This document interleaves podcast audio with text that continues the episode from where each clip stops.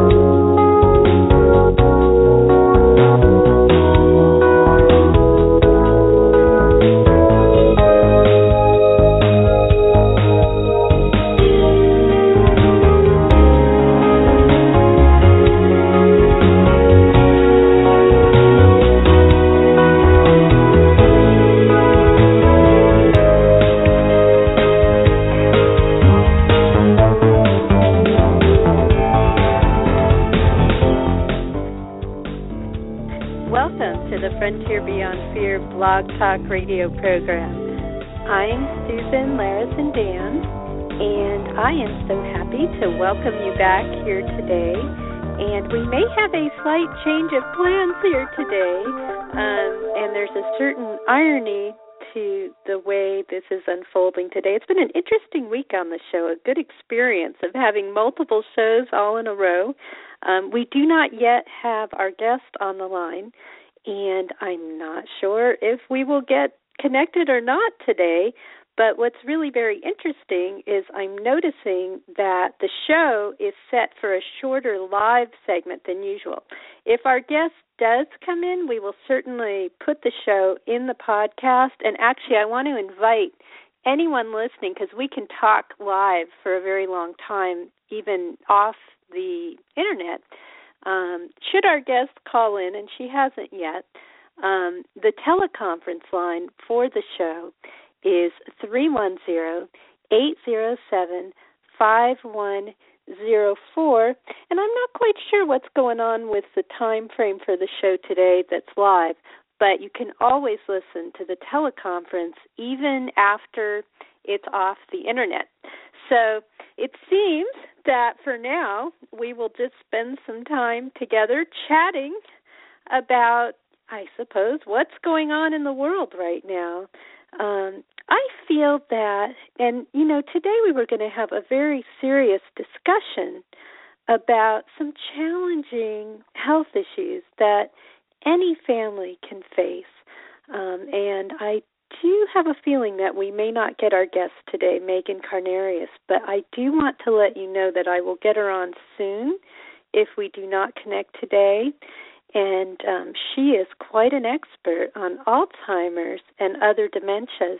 And when we are faced with any health issue in this world, and I will tell you that, you know, those who listen to this show know that in the past year, I had to deal with a loved one who had a, a serious health issue.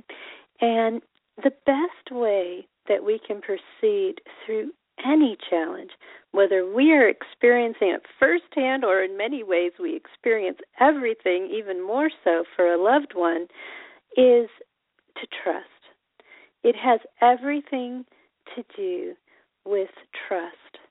And that is what the spiritual path gives us. It does not mean that we will navigate every moment perfectly. We are human beings, and we are here to experience what it's like to be human. That's why we came to this planet. And so, what we need to be in touch with most of all is our authentic experience.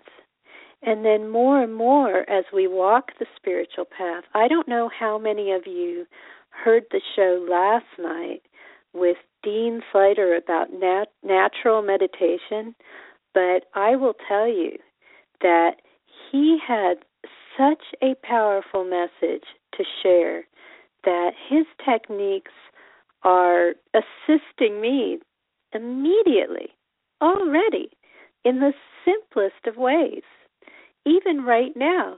And I think that we will find that meditation is something we've been doing all along in some ways, which is is part of the message that he brings to us. If you're walking out in nature, as I like to do, that can have exactly the same byproducts as a conscious meditative practice. And so I really encourage you to listen to that show in the podcast. And I find it so fascinating here that this particular show um, is only going to go for another 10 minutes um, because it's as if the universe knew, as the universe knows all things on all timelines, that the guest, for some reason, wasn't going to be here today. And actually, it's probably going to work out better to have her come another day when we have more time with her live. So, um, that is an example. Okay, we've got a call on the line, and this could be Megan. So I'm going to check and see, and if it is, I'll I'll talk to her about the um, the show time, and we'll make sure we get people on the teleconference. Hello, is this Megan Carnarius? You're live. Yes, it is. Hi. Hi, Thank Megan. You. Hi. well, it's nice to have you here. Now, I need to tell you that it looks like today we're only going to be live on the internet for a little while. Um, so we're going to end up recording a lot of this, and people are going to need to join the teleconference. Okay. Because we're having, yeah, it's it's like counting down. So the live show is going to be fairly brief. From the looks of it, if I trust what's on the screen. so I'm just telling you that. Welcome.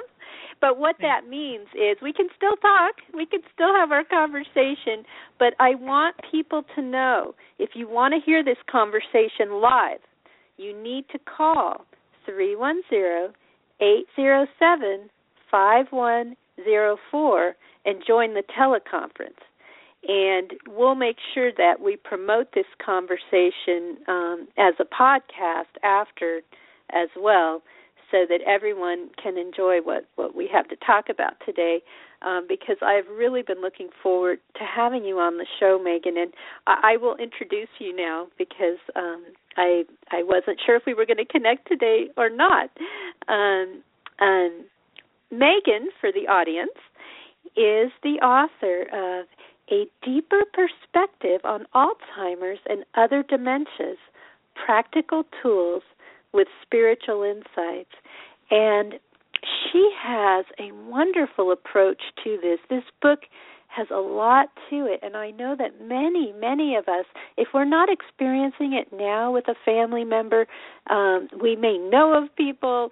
We this is something that touches everyone, and Megan brings to this topic a wealth of experience. She is not only the executive director of a secure memory care assisted living residence. She's also a registered nurse, a licensed nursing home administrator, a massage therapist, and she managed a center all the way back in 1989 and has been consulting since 1996. Um, award-winning facility, uh, an award-winning facility resulted from that consultation, and she still assess, assists owners, and she speaks often. And thank you so much for being here today, Megan. Thank you. Yeah. It's been a it's been a long period of time working with your elders, so I'm I feel really honored. Well, and I'm delighted to have you here. I wish we could have you here live online a little bit longer, but we'll see what what the podcast ends up doing. It won't it won't shut us down. It's just I want the audience to know that if the internet portion of this broadcast um, goes down, I want you to call the teleconference line so you can listen on there. And once again, I just want to remind the audience three one zero eight zero seven five one zero four. So, Megan, um, I feel that there is just so much we can explore today, and I really want to promote this show in the archives because I know that it's going to help a lot of people um, across time, truthfully. And what I hope we can do today, I know there are people listening who they just they need answers. You know, maybe it can be someone who's home who who has been is is noticing memory issues already. A person who's experiencing this or it could be family members at various stages of of dealing with this. And and I will tell you that my own experience is knowing of situations where it it becomes almost it becomes very very challenging for mm-hmm. for family members and for experiencers alike. And so how can you help us megan to understand this in a a meaningful helpful the best way short of a cure what can we do? Right. Um, so I think one of the things to to realize is that over the past 20 years, let's just say 20 years, um, there's been so many improvements in terms of people's awareness, um, physicians being able to recognize what it is when things start happening, and people getting better um, support and education and assessments and getting them earlier in the progression rather than really late. I would have people yeah. um come to my unit in 1989 and they hadn't even seen the physician. And yeah. they would say, "Oh, well they they have dementia. We know they have dementia." And I would say, "Well, how do you know?" And well, because uh-huh. they're acting this way. And there are some things that are reversible. So if people would, you know, really get the right assessment, there were some things that we could do in some cases to help the person get their cognition back in place and you know things like vitamin B12 deficiencies, thyroid deficiencies, uh-huh. metabolic disorders. And so I think there's just a lot more education and people are more um, aware of it and and so hopefully the stigma of it is is softening.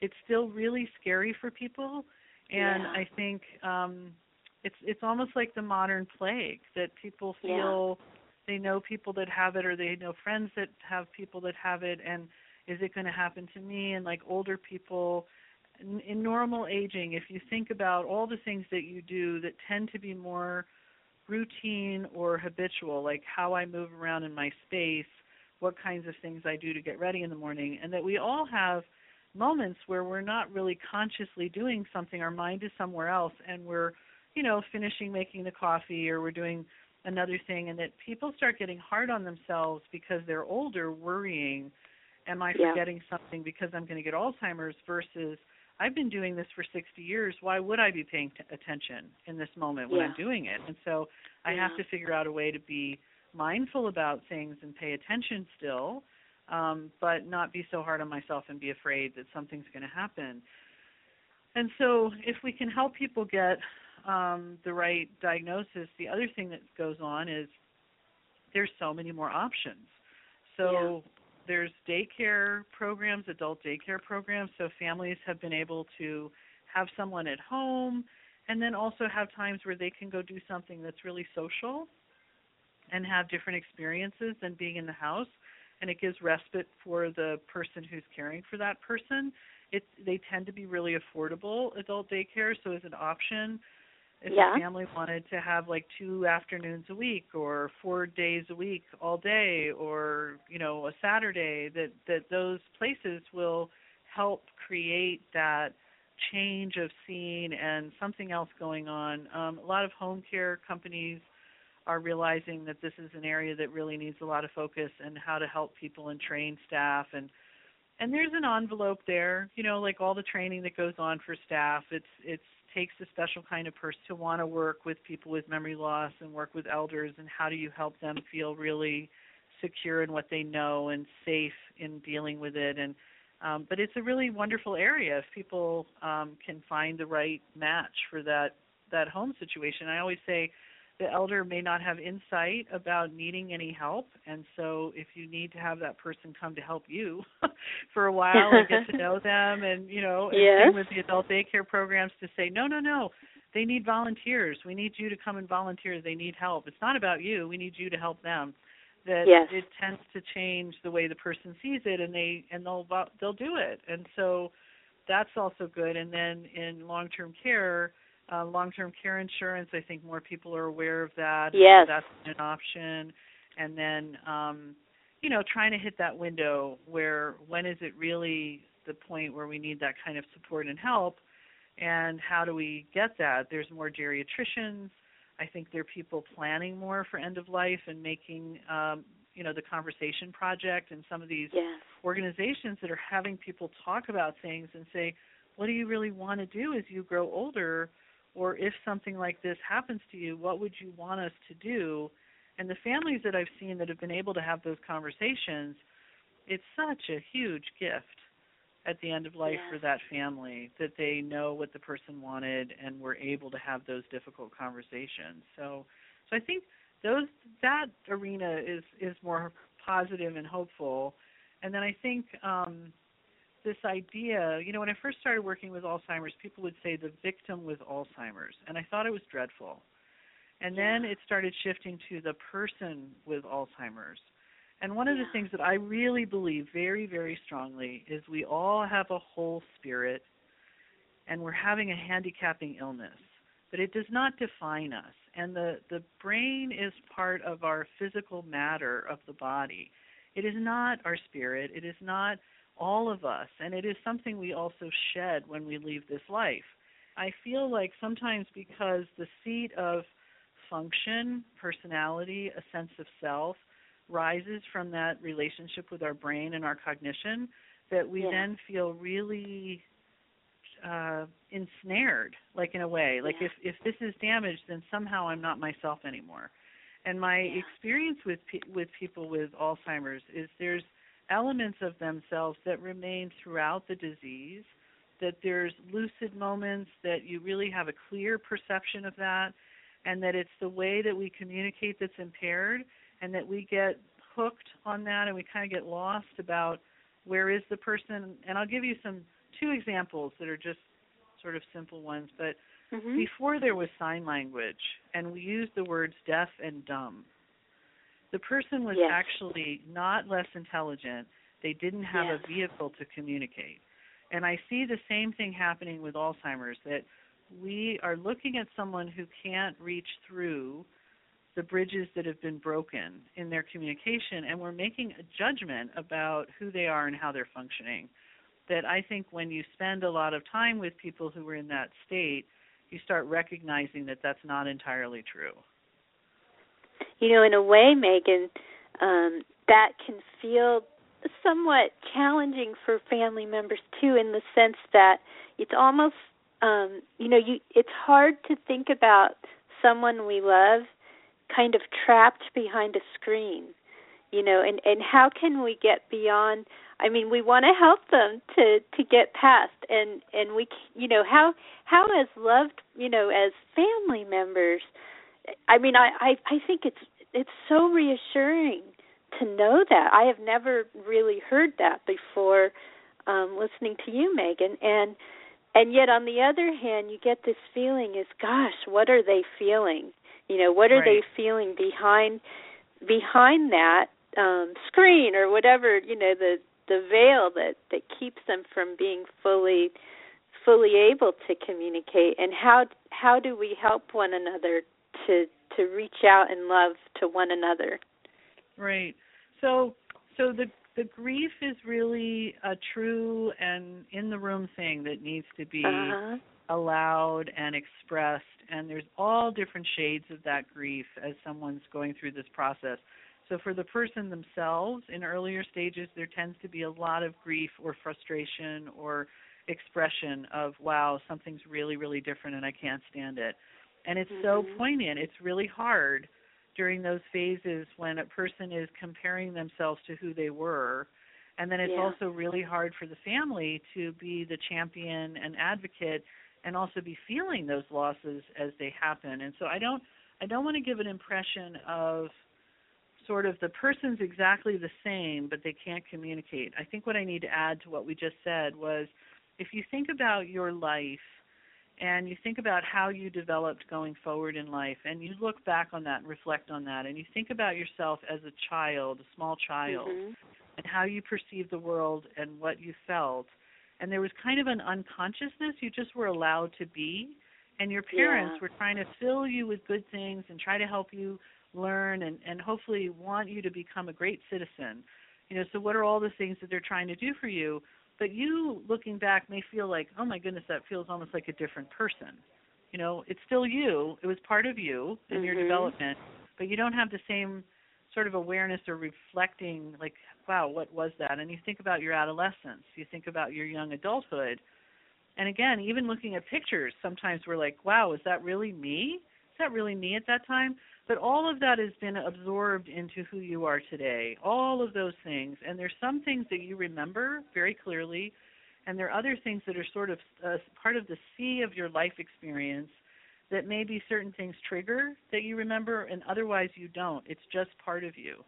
And so instead of thinking about your life as kind of a pinnacle when you get up to adulthood, and then oh mm-hmm. oh my goodness the person got alzheimer's and now they're sort of crashing like it's all for naught because we got up to this point and then we became confused i try to think of it more of as flat line and that yeah. if moving towards the end of my life and i end up with something like alzheimer's that's that's shifting how i am and what i'm doing the other thing i always try to consider is every experience is useful to the soul and that sometimes on the outside we tend to judge with different eyes what that meaning is. And when someone's in an experience, they're the only ones who know what the value of that is. And sometimes it's only in hindsight when you get a chance to look at something and you go, wow, that was a really important juncture, or I really learned mm-hmm. something from that I never knew I would because when I was in it, I felt like it was such a difficult traverse. I didn't know what to take that could possibly be positive in it. And then sometimes later someone saying wow that really made my life more meaningful in a different way. And so i want to say alzheimer's is included in all life experience like any other thing that we're experiencing and that if someone's in that process and it forces them to kind of let go of things we don't want to. None of us want this. But when i'm watching what's happening with people it's like they're handing off things that they added to themselves. And life is shifting in terms of how they experience things. So, losing cognition, people become more connected to their emotions and they express their emotions more. And they're disinhibited by losing some of the cognition. So, sometimes there are things that they didn't deal with their whole life that I see them really working on and working to resolve and heal and let out and because of the disinhibition, it gives them an opportunity to really do that. And later, it moves into a more physical kind of thing where how do I function? How do I dress? How do I bathe? And there's kind of a childlike element in that where people are very present. They live very mm-hmm. much in the now, and they're responding to things. And you think of folks going off in caves and meditating about how can I become present. Yeah. And this disease is causing people to shift into that state of being, of being really present. And then as they shift into even a later stage, it's the loss of infant learning and this thing of sleeping, waking, eating, you know, how do I control my body? And at that point, I feel like people are already starting to make their transition onto what's next and how are we all caring for their body and and caring for honoring this person who has lived this whole life mm-hmm. and that we as the history keepers are aware of all the things this person did and they're they're they're going to leave us. And so in what way can we work with that stage of the illness to really bring the best to them? Just like you would at the beginning of life trying to with excitement you've come to join us. Now you're going to live your life. Let's have you experience good things and feel good things and eat good things how can we do that for someone who's now really ready to go. Also, our expectations of what the person is doing for us and what we need from them, and shifting to what is it I can do really to facilitate where they are. And and I think your your question about how can that be for families that's that takes a lot of work to get to that yeah. place where you can work yeah. with that. And I, I totally know that and I don't want anyone feeling like I'm trying to tell them how to think or feel. because yeah. it's so individual and it's so deep. All this stuff is so deep. But there are moments where you feel connected and you feel um you you can see the person that you've known and loved and there they there they are just for a moment and it's just it's very sweet and it gives you the fuel you know, why are we doing all this caregiving? Because we love these people. yeah so, you know, what are the moments that really lift us and make us feel, oh, this is so important? And and I feel like there's a whole deeper work that we can do with ourselves about unconditional loving and and sort of dropping expectations and assumptions and being more present ourselves and not judging and being critical. You know, I love the the analogy of thinking of this. You know, when we care for a young child, we don't expect we don't view that child as trapped, really. I mean, or right. anything like that. I mean, yes, just like you said. I mean, they're just they're in the state they're in, and we just love them.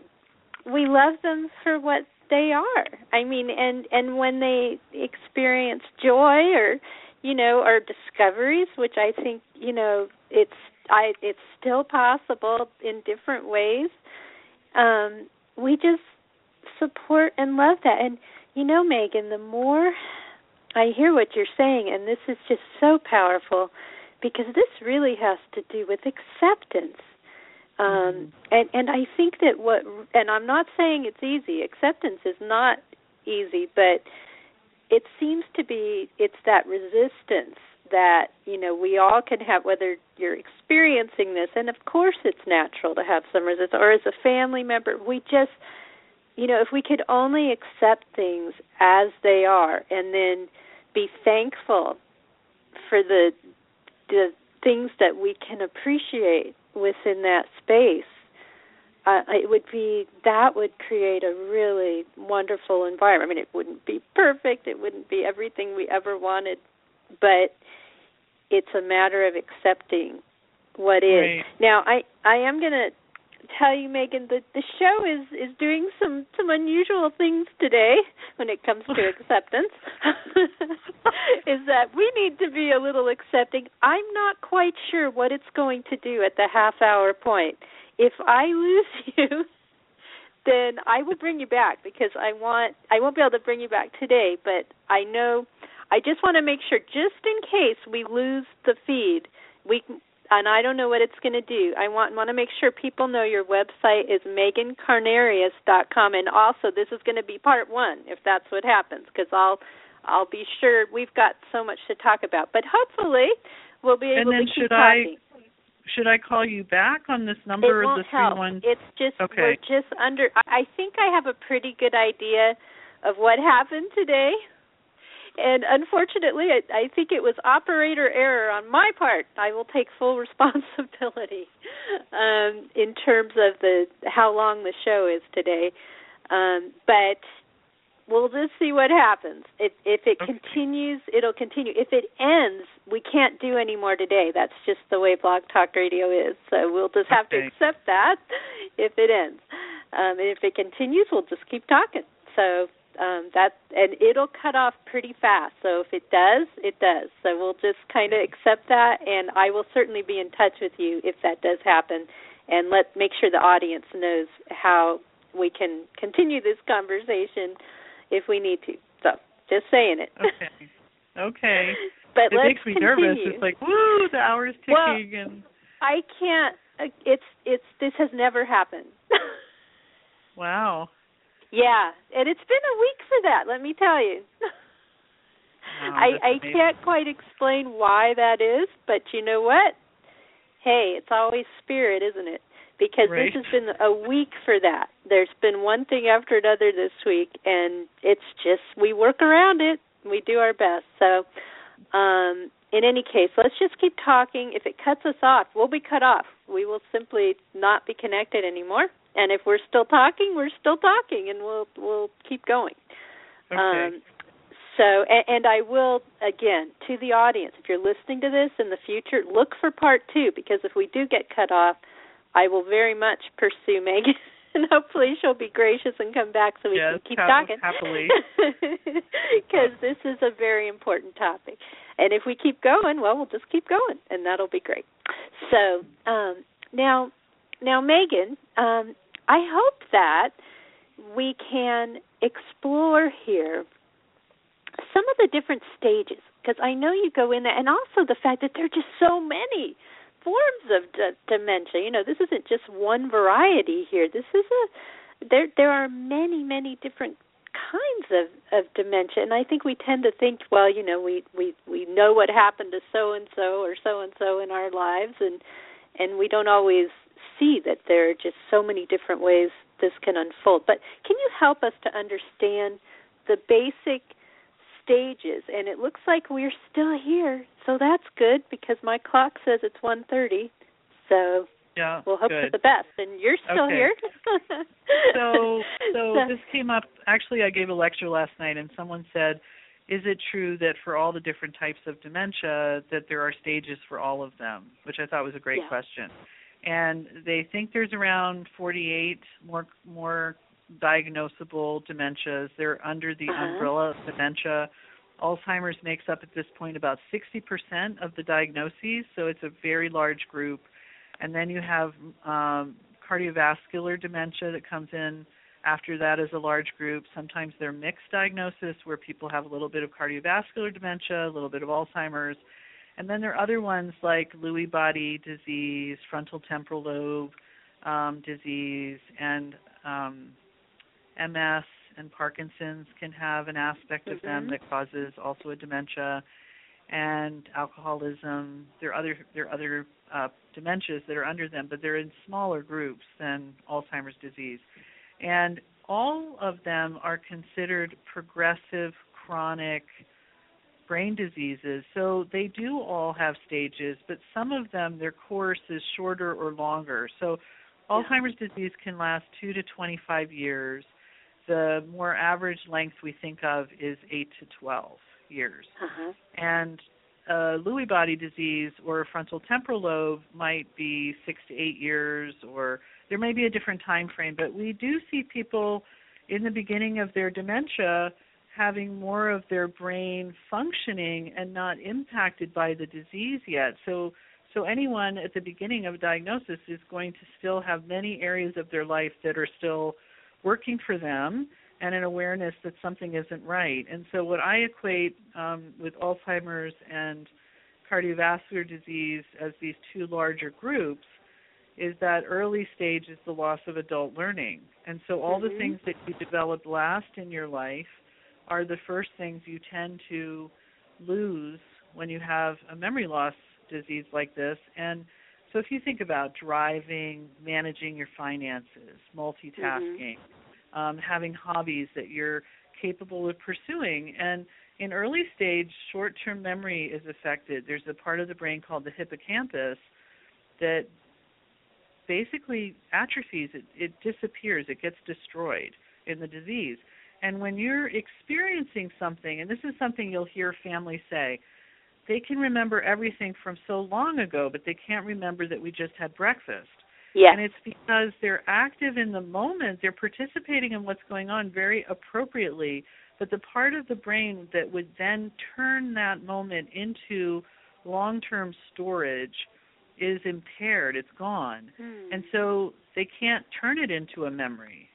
They can Yeah. experience it, but they can't hold on to it. Whereas their long term memory hasn't been impacted yet by the spread of the disease in their brain, so they can access all those files. And so, one of the therapies that we do in earlier stages is to help people be able to reminisce and deploy those files in a sense, and then they feel comforted because they do remember a lot of things. It's Mhm. just their short term memory is challenging them. And so, another thing that happens is about 50% of people in early stage don't have insight that they have this Yeah. problem. And so Yeah, then you have yeah. everyone observing them saying, I know that you just asked me this, or I know that we just did this action, and now you're doing it all over again. What is wrong? And the person, again, They have no idea. in the moment, and they have no idea what you're talking Yeah. about. yeah. So that makes it Yeah. hard in the beginning. And I think when you think about a person's ego and sense of self and competency, that then if you're coming at them as a concerned person, you really want to treat peer to peer, adult to adult. You don't want to turn into a, you know, a sort of parental arguing rationally because it's really emotional for people to feel something's wrong and really Yeah. acknowledging it.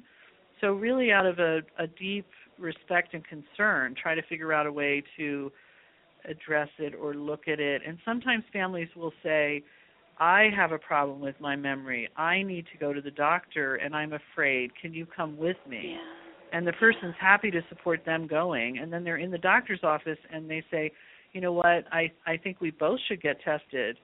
And it's much easier than having had the conversation at home saying, "You Mhm. need to go to the doctor. You need to get tested."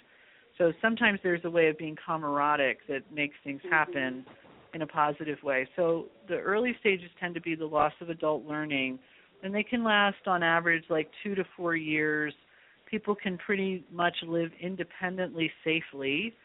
Um, some families will report to me that the person started having memory challenges eight years before, but they were still really okay in their Yeah. home and they were safe and it was okay. They didn't have to bring help in, but once they really started having trouble with safety, um, some executive decision making, like getting up in the middle of the night and feeling like you can walk to Wyoming from Colorado, or um, I Yeah. had a woman put all of her laundry in the oven. She thought it was oh, the dryer. Dear. You know, so I mean, just every now and then there can be something that's very aberrant that causes great alarm And that's things are kind of frightening, yes. And then there are other situations where you know families just are very aware that there's some sort of degradation going on in the situation. So the elder's not eating, they're not drinking enough, they're not taking their Uh-huh. medications, they're feeling scared because they don't know what's going on. Um, the next stage is the loss of adolescent learning that I talk about in the book, and Can, can I ask you a question real quick Mhm. about Yeah. the first stage? Um, Yeah. Because I'm aware of various situations. In fact, I've known of multiple situations where this is kind of a hard question, um, and I know people face it, and I, I personally know people who have faced it, and I and I I want to ask this question: is that it seems that at that first stage is that sometimes, and I know there's not going to be a one size fits all answer to this question, but um, there are medications out there that people can go on. Now, um, I'm aware of a situation where it was not, it actually resulted in not such a good outcome. You know that that that actually seemed to make things worse, and so in in a couple cases where people just said, you know, no, we're not going to do that particular thing because it doesn't seem to be helping. Now, and I'm when I say this, I'm not saying that it doesn't help in other situations because I'm not a doctor and I'm not here giving recommendations. But the question is,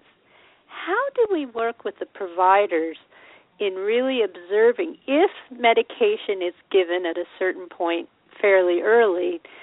and it seems to be having more of an adverse and disruptive effect if it is you know how do you work with with that i mean or, or do you just you This know just say well we're just going to going to go without or you know i mean it's it's a challenge for for Yeah, a family yeah. Very so this is a great question. So so there's a whole lot of different answers and I'll try to I'll try to be as succinct as possible. If a family Mhm. member is someone that was say a Christian scientist never wanted to use medication, then probably the suggestion would be let's just honor where this person was Yeah. and not use these things. You go the Yeah. total extreme opposite and you have um, Alzheimer's research, different things going on.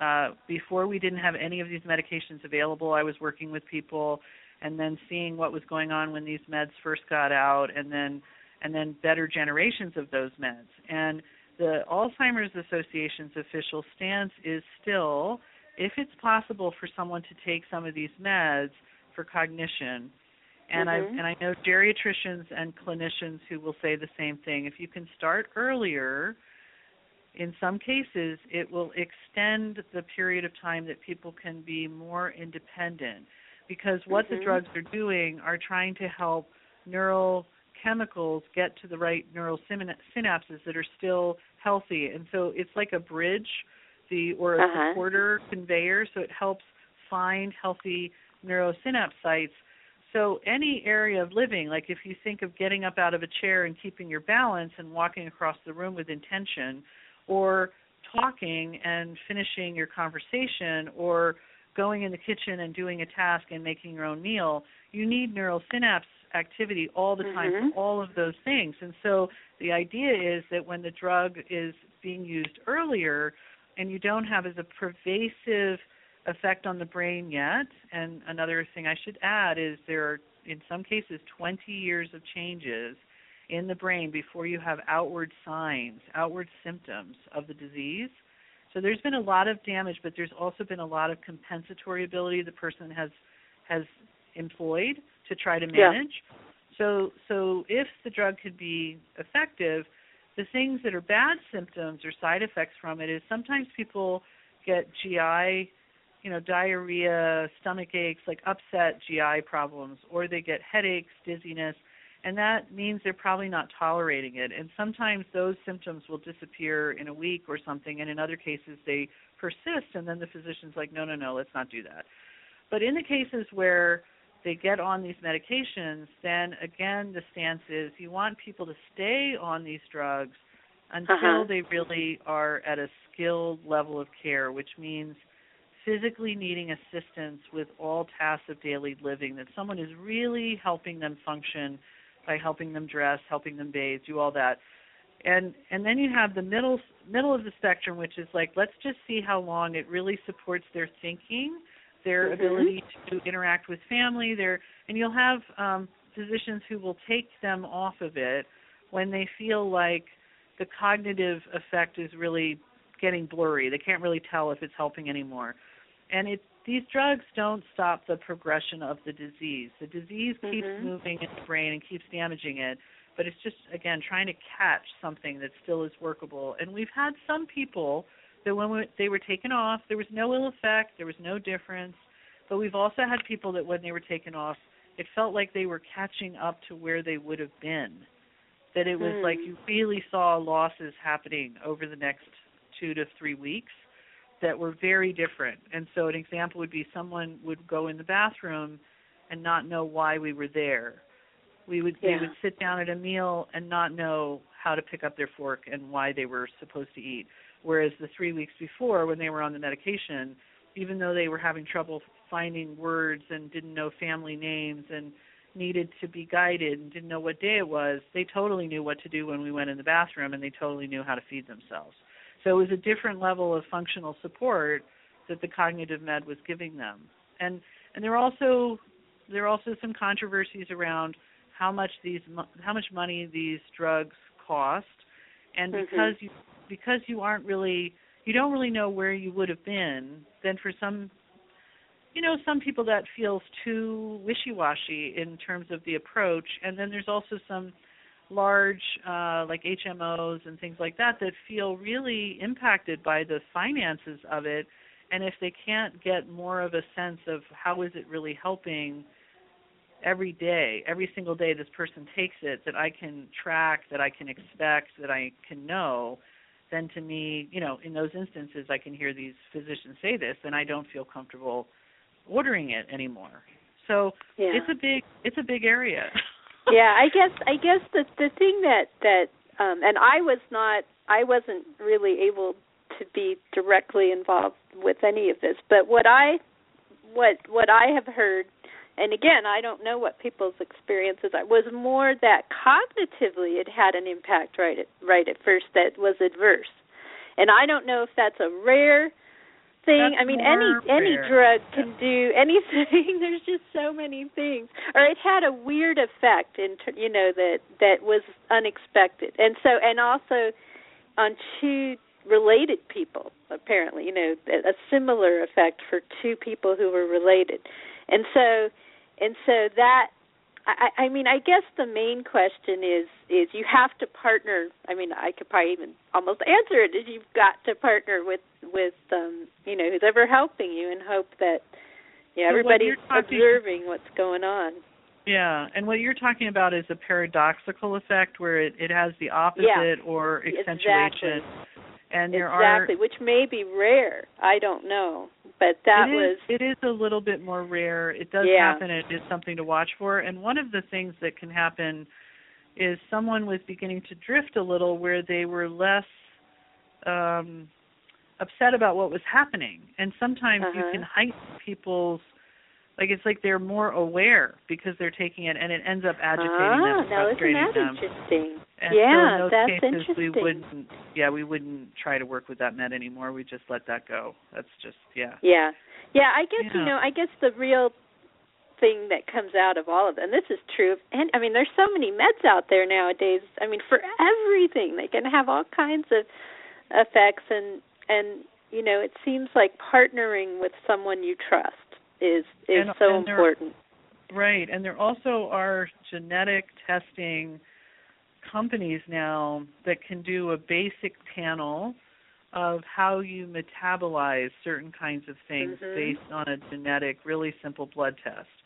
And so there are some physicians who are now doing those screenings before they try to order any of these kinds of, you know, like say mood stabilizers or um someone has severe anxiety and you want to try to figure out what what would be the thing that would help them the most and instead of just experimenting you know looking at well what's the genetics here and how do they metabolize mm-hmm. medications? And so the That's the people that were related may have had an issue where they didn't metabolize that well or you know something else was was wrong in that situation that maybe could have been seen before the med was ordered I have one yeah. other important question about the early stages um, that I feel okay. is a vital thing, and um, you know there there are cases there's there's a particular case that I won't even specifically name, but it was in the news where someone um, was diagnosed with Parkinson's disease and had so much despair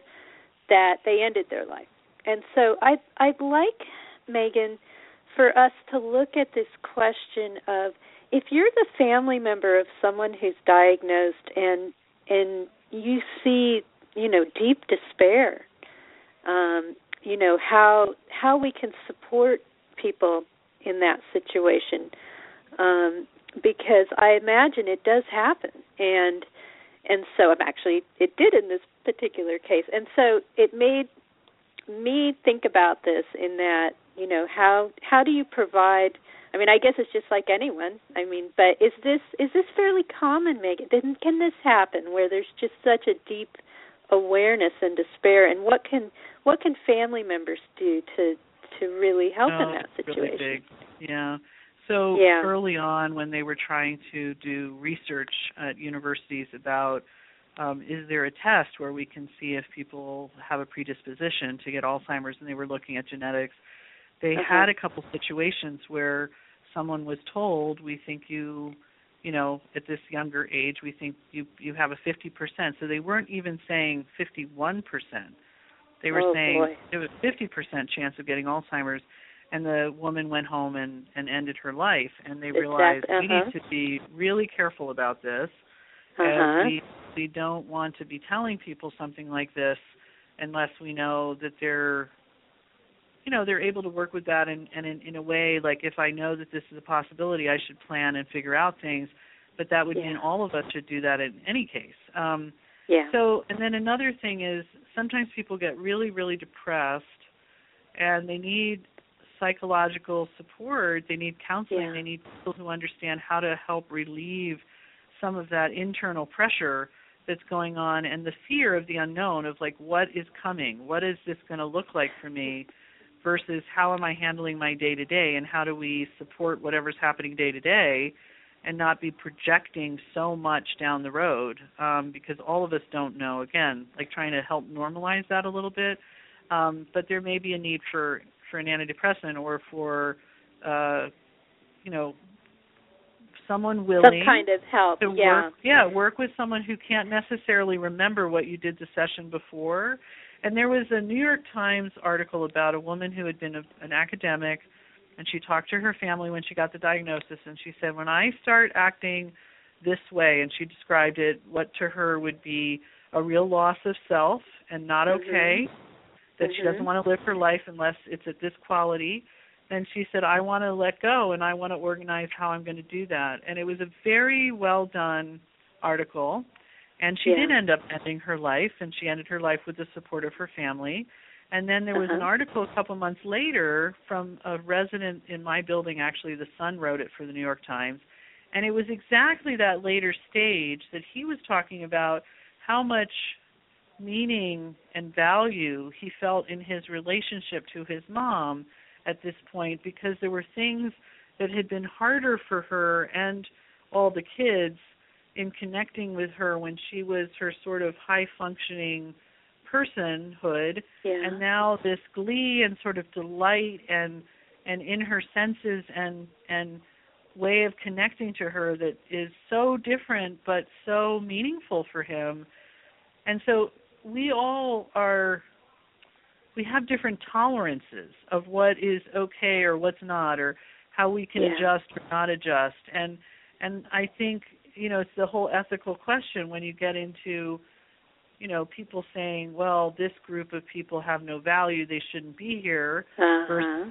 oh my goodness no these people are still contributing but contributing in a very different way and so i think it comes up around alzheimer's and that people really it's this again this thing of if i lose control and i'm not in charge of myself and i'm vulnerable in a certain way then i don't think i should be here and Yeah. yet we see elders traversing that and giving other people opportunities to be caring and loving and have intimate Yeah. situations which build character in the caregiver and in some ways i feel like some of these elders are making a contribution they're being very Yeah. productive in a really different way right before they're leaving and like i've worked with so many teachers and i feel like they're phds in teaching and it's the mastership of self and the mastership of character and that that's what they're teaching everyone who comes in contact Wow. with them as they're Yeah. shifting out and what a contribution You know, it's such a positive way of looking at it. You know, I I will say, and I'm sure you've encountered this, is I think what tends to happen is everybody knows somebody, especially if it's something hereditary. It's like the classic, I don't want to end up like, and then list, you know, an aunt or a grandmother or whatever who maybe had, and and that could be really terrifying, especially if the person was in a caregiving role or or you know whatever or, and perhaps in those days, you know, things weren't. I think nowadays there's a lot more support, and and what I appreciate about your work, Megan, is that you bring out the positive.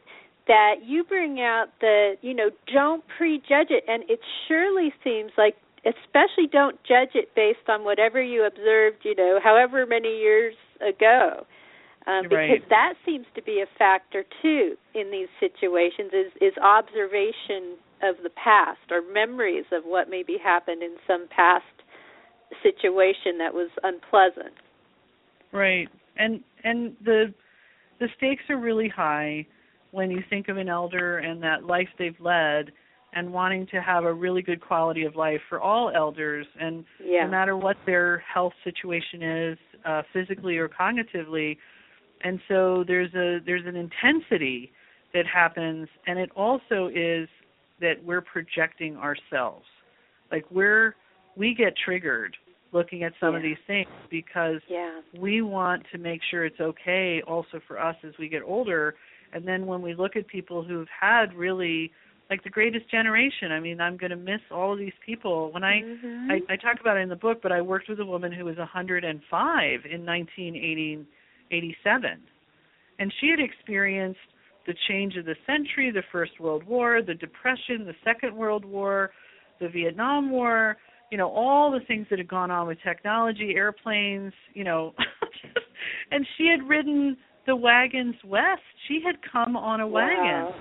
And every now and then she would hallucinate and go into this whole thing about the horses had broken loose and she was she was on this oh wagon jerk around in her chair and we would all experience it and then she would kind of come out of it and she was an amazing timekeeper but this this fortitude and and sort of like there are things that change through the years that should you know that should change Yeah. like women's rights Yeah. and and Yeah. minority treatment and all of these things that should keep progressing as a culture but it's really sweet and special the the folks that I've worked with that you know built the country did did amazing things and and you just you want these years to be good too even if someone's confused and it's like well how can we help do that in a way that makes sense to them too and and you know like even in the alzheimer's world the fact that we used to restrain people which is just terrible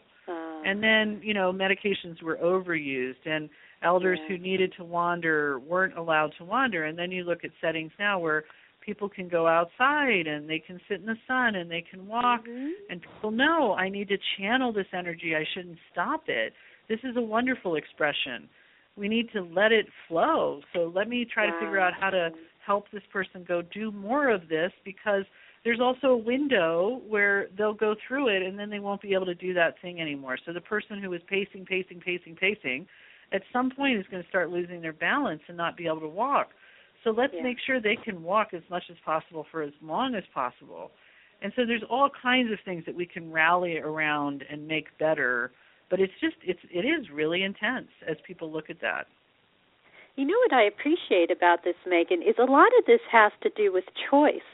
Because, you know, when people who who, you know, everybody has a choice, a lot of choices about what their future health care will be. And you you talked about a case there where someone said, you know, if I get to this point, whatever.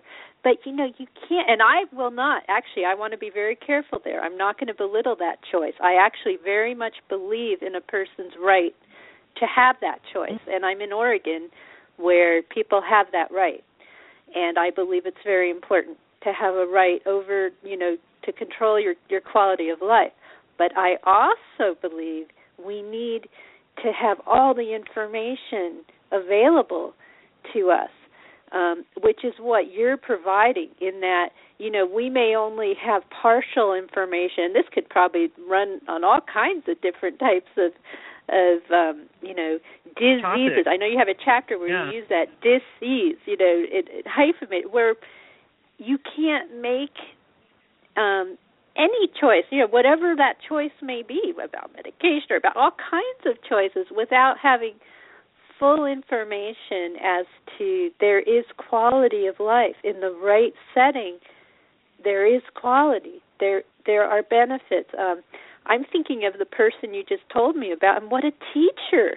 I mean the the amazing moments that someone might remember and teach you know like you talk about the timekeepers in your book. And and you know what eh, th- there is a very enlightened positive way of approaching this not to belittle the challenging parts. Now i want to say something we're reaching the half hour again you know in a way this is so much like life megan because we don't know what's going to happen at every half hour Right. because i've never been in this particular situation and so far it's going great this is Yeah, all I'm- recording I'm going to probably have to go. yeah, and that is the end of our scheduled interview coming up. Yeah. So, um, um, and we weren't able to get into all the stages, but I know that there are. But we did glimpse them, and I know there are people, um, you know, that are really benefiting from this, and and including this host. And so I want to say thank you, Megan, for for being here. And I I would love really to continue another time. So if you I want to do too. a I continuation, we can. In fact, why don't we do that? Why don't we say, especially since I know that not all of this went out live, and I would like the opportunity to take calls, for example, if people have questions. If we, so why don't we say this is part one? Okay. and Oh, and that's I know the wonderful people you work with at Findhorn Press, and um and you know we'll we'll schedule part two because there's such a wealth of information. Who knows? Maybe future parts because um, this is an important topic. So much so. So be, before we we definitely leave this broadcast, please do remind everyone where they can find out more about your work. I'll give you that opportunity and where you're speaking or anything you'd like to let people know at this point. Right. Um, a deeper perspective on Alzheimer's and other dementias, practical tips with spiritual insights, which was published by Findhorn Press, is available on Amazon, Barnes and Noble, and then I have a website, megancarnarius.com. Um, if you'd like to contact me or just look at the website, there's information about the book there as well. So thank you so much. And thank you. and I look forward to the next the next conversation. Installment, So- yeah. Thank you very much. Really, Oh. really delightful talking with you. Oh, thank you, Megan, and for all that you do. Thank you. Thank you. Take care okay. until next time. okay. Bye bye. All right. Bye bye. And for those of you um, listening, frontierbeyondfear.com is the place to go to find this interview. In fact, I am so diligently wanting to create more pages where a particular person's interview, all of them are grouped together. And in this case, you know, I'm really going to do that for sure. So you're going to find part one, part two, however many talks Megan and I end up having, um, because I feel this impacts many of us. I personally am interested in this topic, um, and I know that it, it touches so many people's lives and um, there's just so much more she has to share with us. So please do look out on frontierbeyondfear.com, and you know there will come a time where you can Google her name or click on it. I hope that you're in the future seeing that time when I've so diligently improved my website, which is my goal. Um, it's a step at a time, and you know when it comes to timekeeping, I wish I could expand time more so that I could find the time to to make all of the improvements I'd like. But um, in any case, yes, I I do look forward to talking to this wonderful guest again. And those of you listening, um, fairly close to live, um, the next show is Monday. Let's see, losing track of the dates here. Ah, today is the 25th. So Monday, the 28th of September, 2015, is the next show at 12 p.m. Pacific, 3 p.m. Eastern. I have a new guest coming on, another new guest. We're just getting a whole bunch of them, and it, and many of them are wanting to return, and so that's wonderful too. Um, Lee Milteer, who has a new book out called Reclaim the Magic.